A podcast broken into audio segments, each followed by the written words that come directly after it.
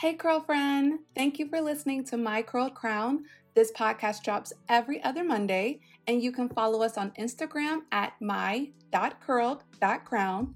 For any inquiries or questions, you can email mycurledcrown, all one word, at gmail.com. And please visit mycurledcrown.com for our content and so much more. Thank you so much for listening.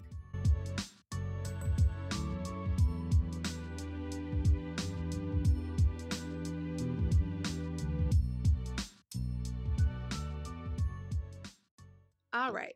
Hi, curl friend. Welcome back to My Curled Crown. This episode is a very special one because I have a very special guest. Yes, that's right. I'm doing interviews now, and my very first interview is with my best friend, Valerie Esther, or Valerie Chrysostomo. Val, welcome. Hi there. Thank you so much for having me. I'm so excited. No problem at all, girlfriend. I had to have you on here because this would not be a thing without you. So, and you also gave me the brilliant idea of doing interviews because I want other people to hear and share their stories. And your story, you know, I had a front row seat at that, and I loved seeing this, and I feel like it has to be shared. So let's start off with your journey. Yes, well, thank you so much for having me again, Courtney. My story is, I wouldn't say it's unique. It's very regular, but it really has shaped how I do life and what I even consider it means to have healthy hair. And it started with my mother perming my hair every other month. Every month when I was younger, just to make sure that I had straight hair. And my hair isn't too coily, but then again, I don't even really know because I've had my hair permed at such a young age. I started with perms when I was 6 years old.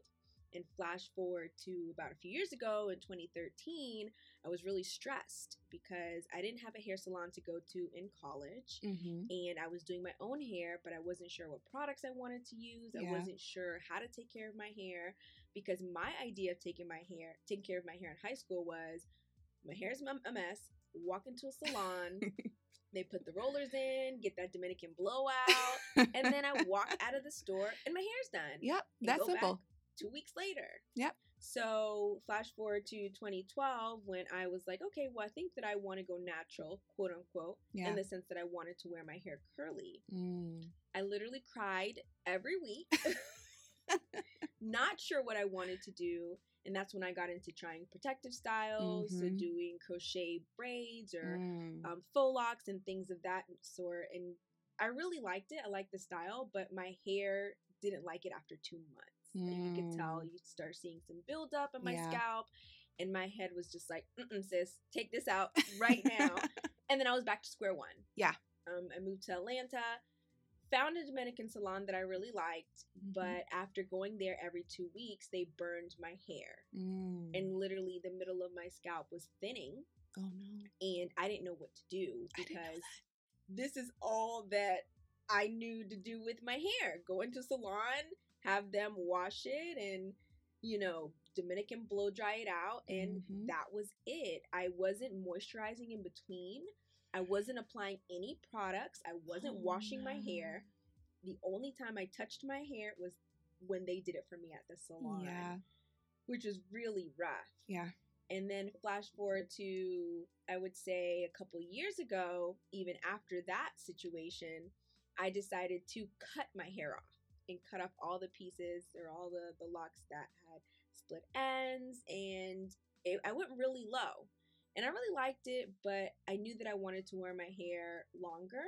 I'd never really tried sew-ins or anything like that. I wasn't sure if I wanted to do that.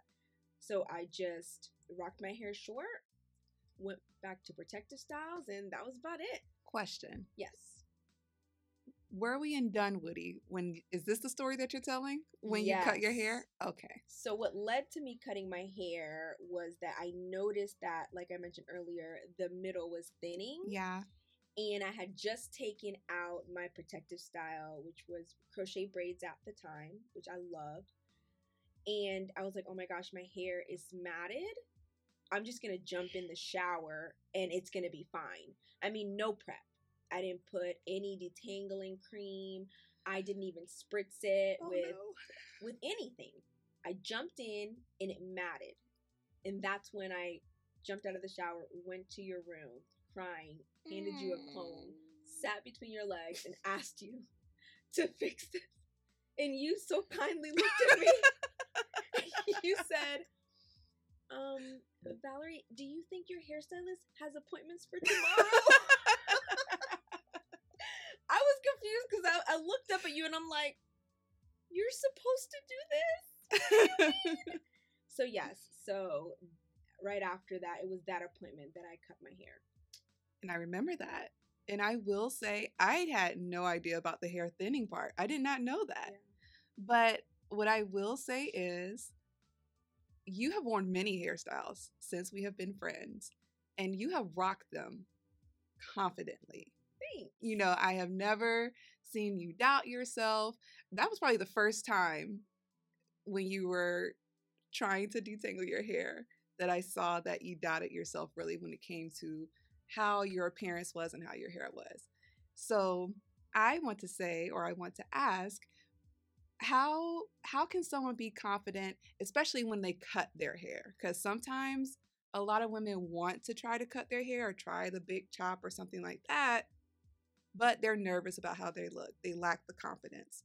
Where does that confidence come from? How do you get confident? My confidence at the time came from the fact that I wanted healthy hair and I wanted something different. Yeah. So at that point, it had nothing to do with the natural movement. It had nothing to do with what anyone else was doing. I knew that my hair was short for a purpose, which was to have healthy hair, find products that I liked and that worked for me, and grow beyond where I was. Yeah. So I find that when I don't have a purpose or I don't know why I'm doing something, then I don't have confidence. But understanding that I took a couple steps back to leap forward and have really strong hair, that gave me the confidence to rock short hair. And I'd never had short hair before. That was surprising. Yeah. Because when I first met you, and I think even before that, all the pictures I've seen that you have shown me, you've always had long hair. And so have I. I've always had very long hair. Like you said, my mother would just perm it. I always had an appointment. So I never really thought of my hair being a big issue. But like you said, I wanted my hair to be healthy.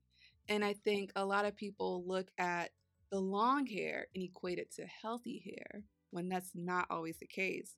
Because my hair was very long, but I wanted curls. I wanted natural curls too, like you. And when I washed my hair, my long hair didn't do that. It was just bone straight. So for the health of my hair, I decided, let's just go ahead and cut it. Like, let's cut it. I want it to be healthy. And it's, I think, like you said, when you have that why, when you know why you're doing it, it makes you even more confident. So if anyone's listening and they're doubting cutting their hair, if you want that healthy hair, if you feel like that's a decision that you need to make, I hope that brings you some sort of confidence in doing that and making that decision. Now, I did ask you before this episode, or before we started recording, what your hair type was. And you said that I have no idea what my hair type is.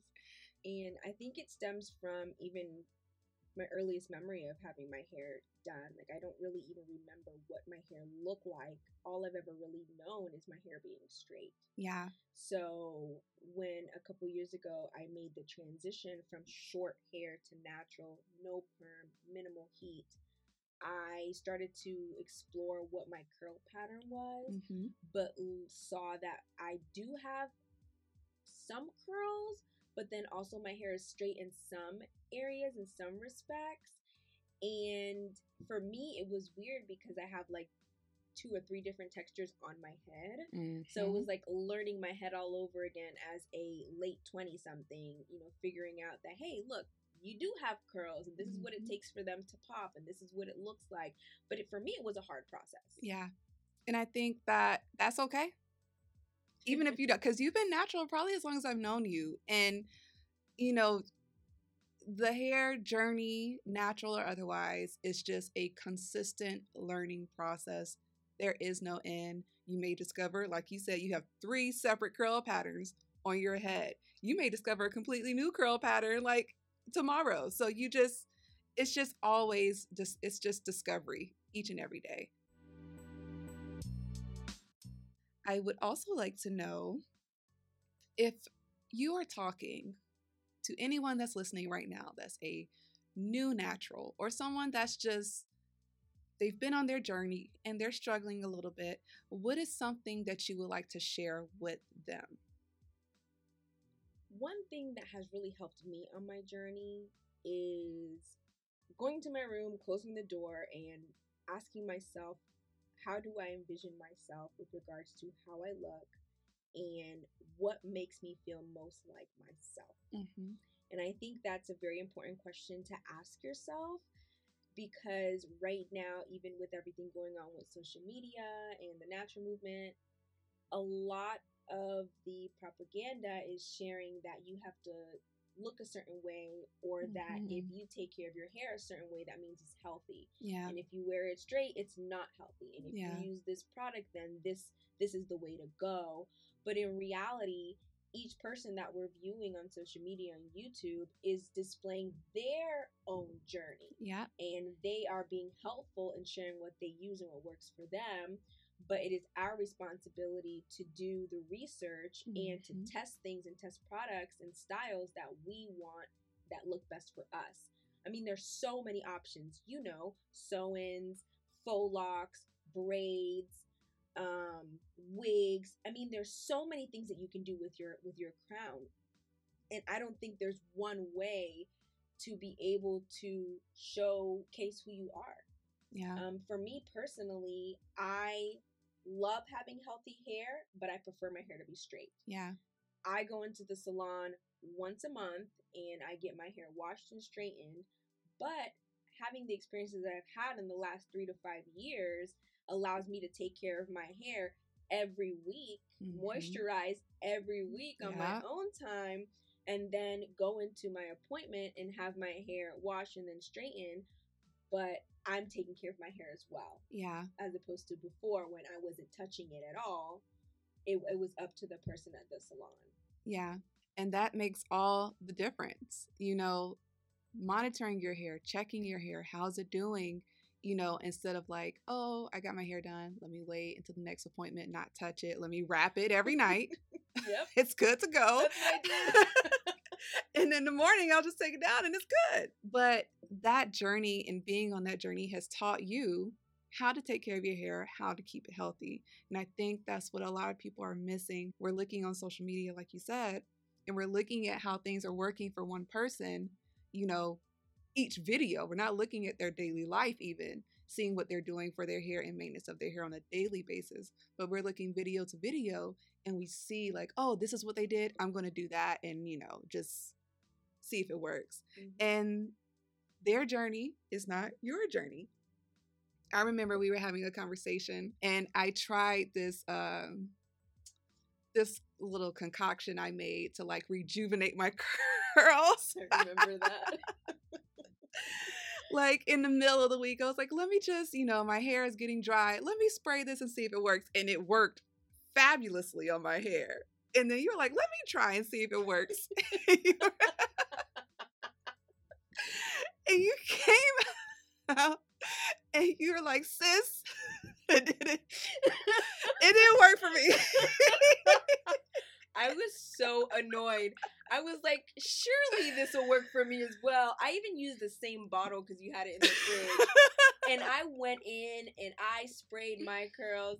I literally came out of the bathroom, punched over, like, from girl, like, yeah, this did not work for me. Why does my hair not do what yours is doing? But see, and that just shows how different we are, because one thing that you do that I love is the crochet braids. And yours can last, like you said, 2 months. Mine can't last a week. Like, my scalp is like, we're not doing this. We're going to get washed today. So you keep this in for 7 days tops, and we're going straight to the shower afterwards, you know. But Black women in our hair, it's a journey. Things work, trial and error. Some things don't. So I also, well, actually, let's take a break. All right, guys, so we are pretty much done, but I do want to take this opportunity for my special guest to plug in anything that she's doing, her business ventures, all of that. So Val, where can they find you? What are you doing? Awesome. I am planning events around the country, mainly small, intimate weddings through my business, One Soul Events. And I am encouraging and promoting Black women in floristry through my organization, Black Girl Florists. And it's a space where anyone can come and shop from Black women-owned businesses, as well as get to know Black women in the floral industry. So I'm doing those two things, and I'm taking it one day at a time. Yes, and I'm going to tag all of your things in the things. Perfect. When I post them. But where can they find you, I guess, via Instagram, or like what's your go-to website that you want them to be driven to, or do you want them to visit? Perfect. So you can find me at onesoulevents.com or blackgirlflorists.com. And yeah, that's where I'm at. I'm so excited. And guys, I'm always like plugging in Val stuff because I think it's just so cool. I am myself not a florist. I have not one creative bone in my body when it comes to floral work, but I am going to her next floral class and I'm very excited to see what I make. So Val, thank you. You're so welcome. Thank you for having me on your show and allowing me to share my background with my hair journey, which is still in progress. Yes, never ending. I love what you're doing, and I thank you for allowing me to be a part of it. Oh, of course, girlfriend. Thank you so much. You're welcome. So guys, until next week or the week after that, always remember to keep your crown up high. Val, do you want to say bye, girlfriend? Bye. Yes. Okay. Go ahead and say bye, girlfriend. Bye, girlfriend.